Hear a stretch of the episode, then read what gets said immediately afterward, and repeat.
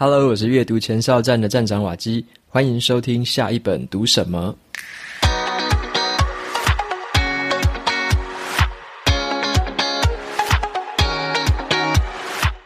今天我要跟大家分享的这本书，它的书名叫做《最强工作习惯》。最强工作习惯，我要分享的重点呢，是你该追求的不是准时下班，而是高产出。所以今天这本书我会围绕着什么叫做高产出的这个工作习惯来跟大家分享，而且呢，今天我会跟大家用另外一个角度来分享这本书，因为你听这个最强工作习惯的书名，可能第一时间会觉得它是给员工看的，就是我们要怎么样做好工作，怎么拥有一个好的工作习惯。那我的切入点是这样，当初我在台积电还在当主管的时候，就读过这本书。然后我的切入点就是，如果在每一年呢、要帮我的下属打考绩的时候，我是用什么角度来看他们的？我怎么样去知道说谁的产出比较好，谁的产出比较优质？然后呢，我用什么样的标准来衡量他们？所以啊，从主管的角度来看。什么样的工作习惯会让这个主管给你比较好的这个考绩？就是我那时候在读这本书的时候的一个切入点。好，所以今天的节目里面会跟大家分享三个我觉得你可以养成的一个工作习惯。这个习惯会让你更被你的主管青睐，更被你的主管欣赏。OK，那在介绍今天的这本书之前呢，来带一则赞助的资讯。本集节目是由 Press Play Academy 赞助播出。今天要介绍的是啾音好书这样的一个说书订阅产品。啾音好书这个服务，就是来自各个领域的专业说书人，他们会把书籍的知识整理成十到十五分钟的重点，再用说书的方式说出来给你听懂，所以你就可以用听 Podcast 一样的方式呢，去这样子收听好多好多书的这个整理。那么呢，每个月都会有十几本的好书持续的上架。现在的书库里面已经有超过上百本的好书了。瓦基要提供给大家一个折扣码，你只要在节目资讯栏里面点我的这个优惠链接进去，就可以免费畅听十四天。另外啊，我现在也担任这个啾音好书的主编，所以我会负责每个月会说三本的说书，这个内容就是你现在在下一本读什么是听不到的，就是只有在啾音好书会听到我额外的三本说书。而且呢，我还会负责来挑哪一些书来说给大家，所以你在里面看到的书单都是经过我的筛选的。我还会帮大家去整理一下这个说书人他们的文稿里面的逻辑跟脉络，他们引用的故事啊，引用的一些资讯到底正不正确，这些的把关就是我会处理。所以呢，就邀请你可以用这个免费的兑换码来畅听十四天，来听听看这个服务适不适合你。接下来就回到今天的这本书《最强工作习惯》。有一个问题想要先问大家：同样都是每一天上班八小时，为什么有一些人就是做得又快又好？那同样都是加班两小时好了，那有些人就会被主管称赞说他加班很负责，但是有些人加班，主管就还不知道你在忙什么。那关键就在于你的工作习惯里面，《最强工作习惯》这本书，它的作者。是日本人，他是一位人才培育顾问，名字叫做吉田信宏。好，那吉田信宏呢，他曾经以这个经理人的身份，带领他的公司团队实现了一个零加班的成绩，而且呢，还让他们的离职率大幅的下降。这样的一个好成绩，也让他写出了这本书。他说：“你要有一个好的工作习惯，而且要懂得怎么样高产出，避免瞎忙。”你才有机会准时下班。他在这本书里面呢，把所有的这个工作习惯拆成五个类别，这分别是时间管理，然后发展人际关系，提升工作的效率，还有培养你的思考框架，以及这个情绪的管理该怎么样做。那就像很多的这个日本书籍一样啊，日本人写的方法都是会把架构还有分类。很明确的列出来，然后拆得非常的细，在每一个条列这个项目里面，把这个内容慢慢的塞满。那这本书也不例外哈，它就一样把这一些项目分类之后，再把每个项目搭配大概十个小的细节，所以你就会看到四五十个不同的这个工作习惯。那对于这个两种在职场上的人，我觉得这本书都会有一点点帮助。像是如果你是即将迈入职场的话，这本书我觉得你就可以完整的看过一次，你去回想一下说你在学校啊或者研究所里面你学的观念，跟这本书里面应该也会有很多地方是不太一样的。有一些观念可能直接带到职场上面就可以用，但是有一些观念可能带到职场上面是行不通的。所以你就可以透过这本书里面快速的看一下作者建立的一些工作习惯，就可以去调整一下，把一些旧的习惯可能要改掉。那有哪一些是你的好习惯，就把它维持下来，以及培养一些可能你还没有建立起来的习惯。所以呢，就透过这本书比较通盘的看一下，说怎么样成为一个好的这个职场工作者。好，那这样的话是比较适合这个即将踏入职场的人，可以用这个方式来读这本书。那如果你是一个有工作经验的老手了，这本书的话可以学到一些东西。好像我自己为例子啦，之前我在读这本书的时候啊，也是经常加班，然后就接了一大堆的事情在做，然后怎么感觉每天做都做不完，没有一天做得完的。那后来读了这本书之后，就渐渐的懂得说，诶，怎么样去拒绝别人，怎么样跟人家协调，甚至是呢，就不要太追求完美主义啊。就是工作上面有些事情也是做到一个程度，它可以达成这个目的，可以发挥成果就好了，也不要太追求完美主义。因此，我就在这本书里面也找到了一些我自己用得上的一些好的工作习惯。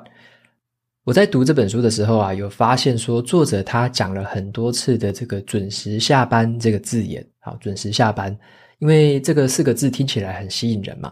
可是呢，它背后的精神其实是教你怎么样高产出。好，高产出的定义是什么？高产出就是做到超出主管的期待，然后再多一点点。你要做到超出主管的期待，然后再多一点点。所以，当一个员工他是有这种高产出的特质，他就更容易受到主管的赏识。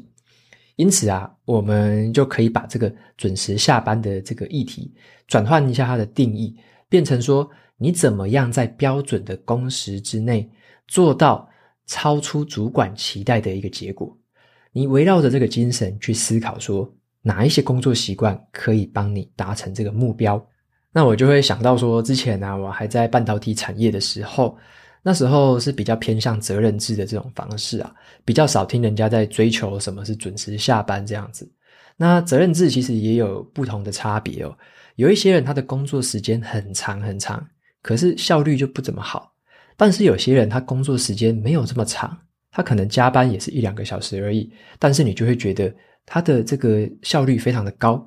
总是可以在这个有限的时间里面做出一定的产出，那你就会知道说，其实，在不同的人身上，你就会看到截然不同的一个表现。所以啊，我接下来就跟大家探讨的就是说，在主管的眼中，到底什么样的特质会被认为是一个高产出的人？那我会分享这个，是因为，嗯、之前在这个主管每一年度啊，都要帮这个员工去评绩效嘛。那在评论的时候，其实主管都会聚在一起，就会讨论说：诶，你们是看中哪些特质？为什么他高？为什么他低？那在主管的绩效讨论里面，渐渐就可以收敛出几个结论，也可以发现说，主管们就是比较欣赏哪一些的这个工作习惯。所以接下来我就跟大家分享三个这个工作的习惯。只要你拥有这三个工作习惯，你在主管心中的这个印象分数基本上就不会太差了。好，那接下来我先分享第一个，叫做做什么事情都要先对齐方向。好，做什么事情都要先对齐方向。在我刚进入公司的时候啊，还是一个小小工程师的时候，我那时候会觉得，主管只要交办下来的事情，我要把它做得很完美，要把它做到一个完成品，我才敢交给主管。要不然的话，好像会被主管认为说我做事情很随便。所以我那时候就有一个这样的完美主义在作祟，就希望说我把事情都做好了才给主管看。但是啊，随着我在职场上面的这个经验慢慢的累积，就发现事情不是这样的。在完成品跟这个半成品之间，其实还有一个很微妙的空间哦。我举一个例子来说好了，如果你的主管他在今天的早上跟你说要交一份报告，那这个报告呢，是他明天一大早要去报告用的。那你会选择说，在什么时间点把这个报告做完，然后交给主管呢？好，有些人可能会选择说，好，我就做到下班前给他。那有些人可能这个下班前做不完，然后半夜才给他，或者是隔天一早才给他，就是赶最后一刻的。好，那我后来发现一个比较好的方式是怎么样？你早上接到这个任务，你其实呢就可以开始先准备里面的大纲跟它的这个架构，先把它准备出来，用这个条列式的方式，把你要讲的重点一些资讯就先把它写上去。你还不用把什么样的这个实验结果啊，或者说把你的这个来龙去脉什么写得很完整，你先把大纲跟框架写好就可以了。那你可以选择就是开始做嘛。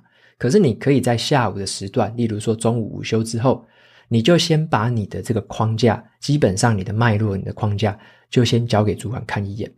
这个时候啊，他看到了这个框架，他一定很快的就可以知道说你这个框架到底正不正确。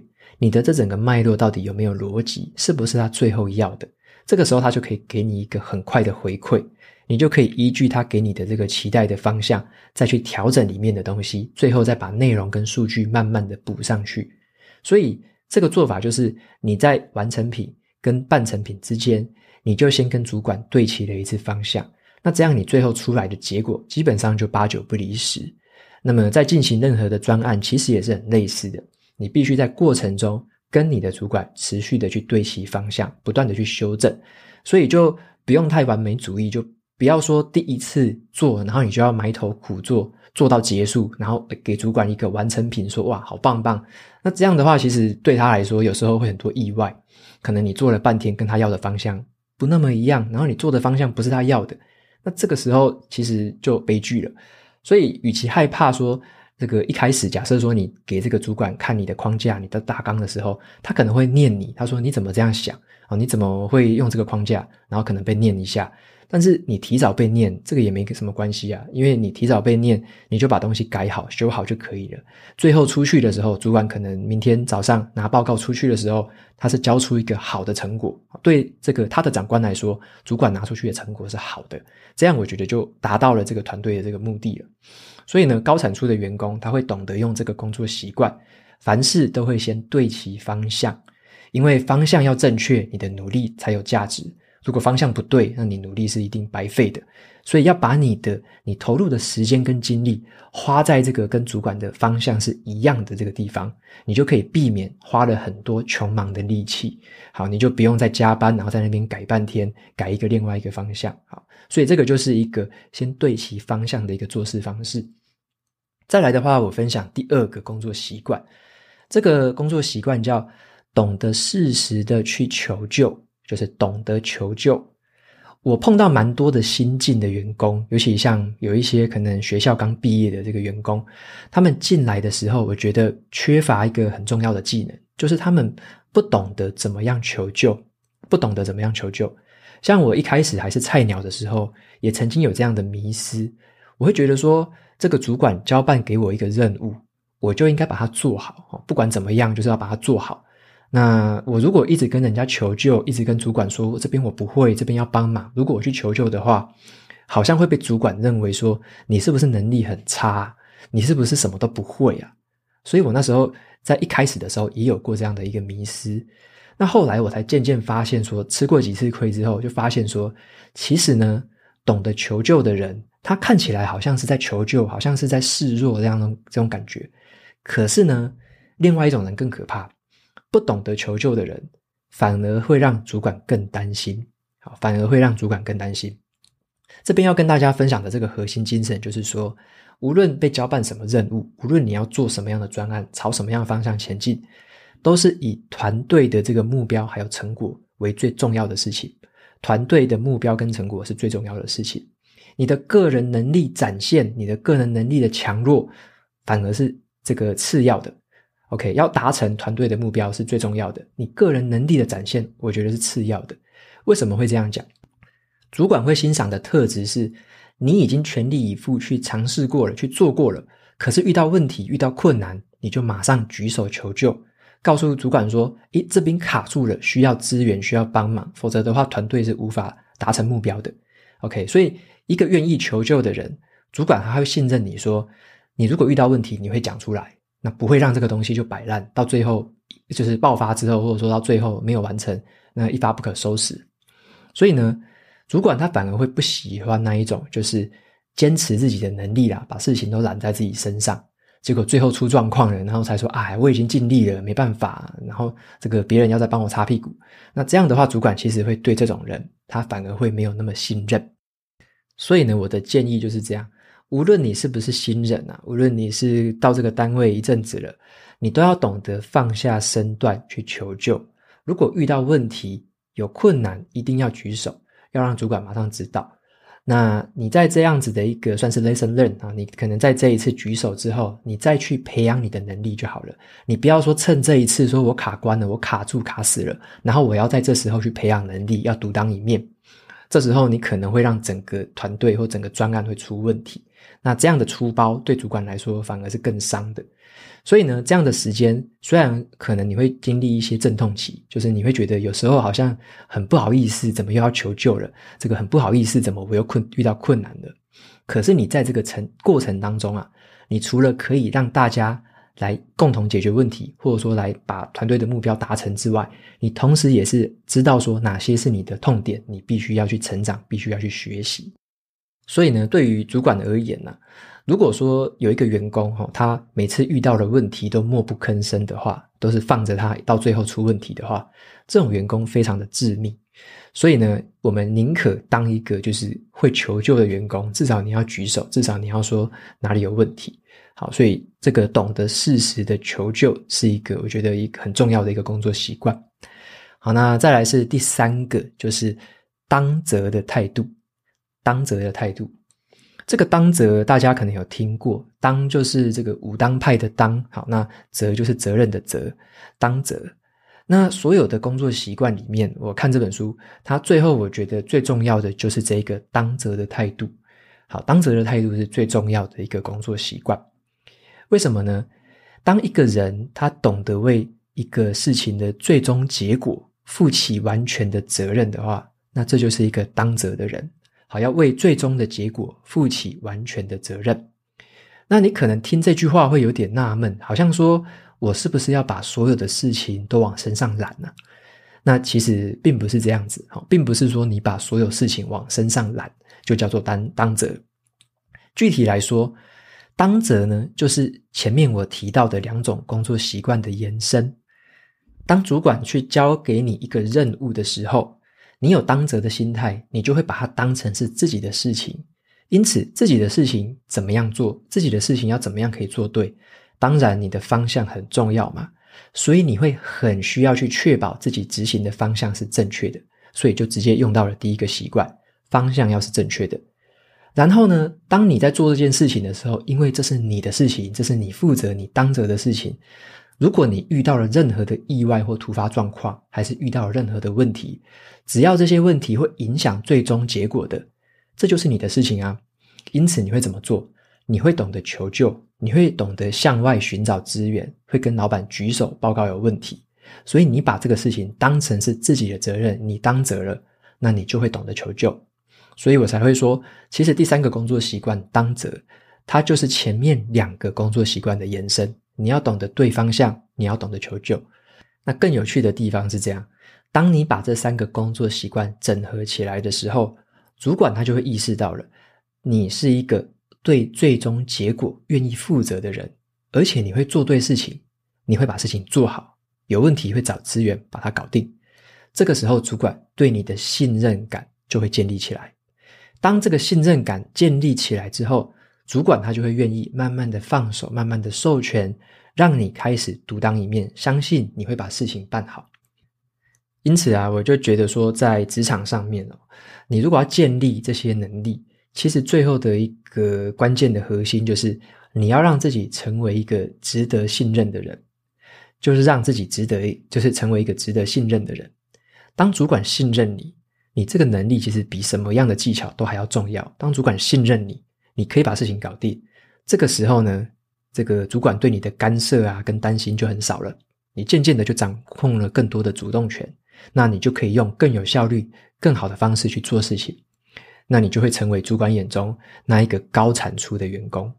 好，所以这个就是这个高产出的这个定义啊，就是你可以把事情做好、做对，而且你会把它做完。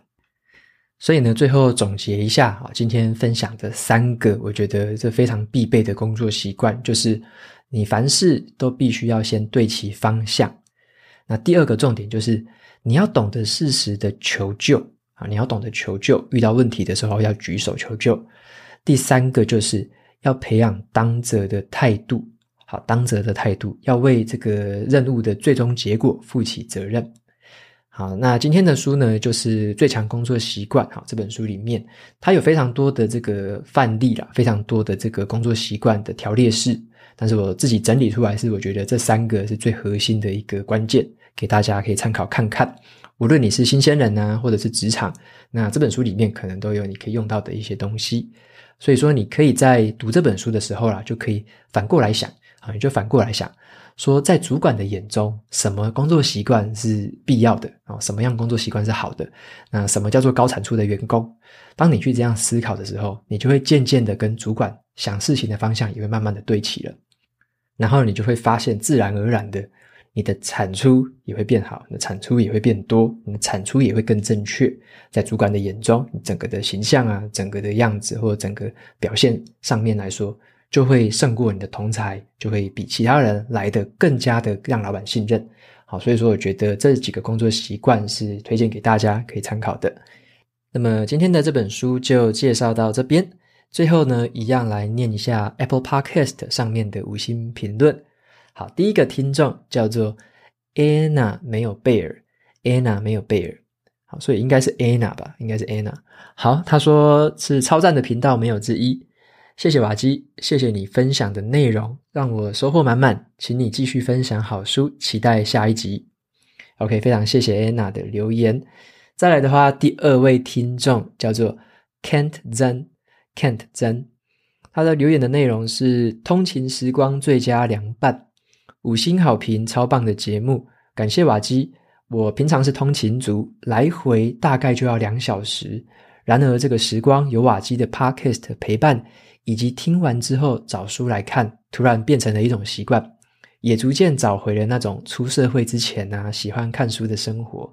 感谢瓦基，希望以后有机会可以举办线上或线下的读书会，一定参与。OK，非常感谢 Kent 的留言。那你有提到的这个通勤时间真的是蛮久的耶，因为来回两小时。然后也感谢你的这个支持，可以在这个通勤时间好好的利用一下这个零零碎的这个时光。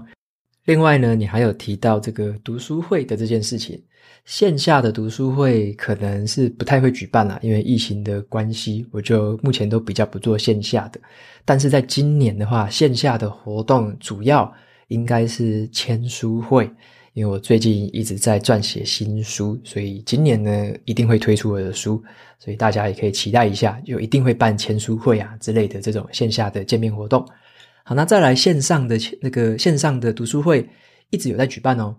我每两个月就会跟另外两位很爱书的这个爱书人 Jackie 还有 June，我们都会举办线上的读书会。上一次是十二月，去年的十二月一次，然后二月的时候也办过一次。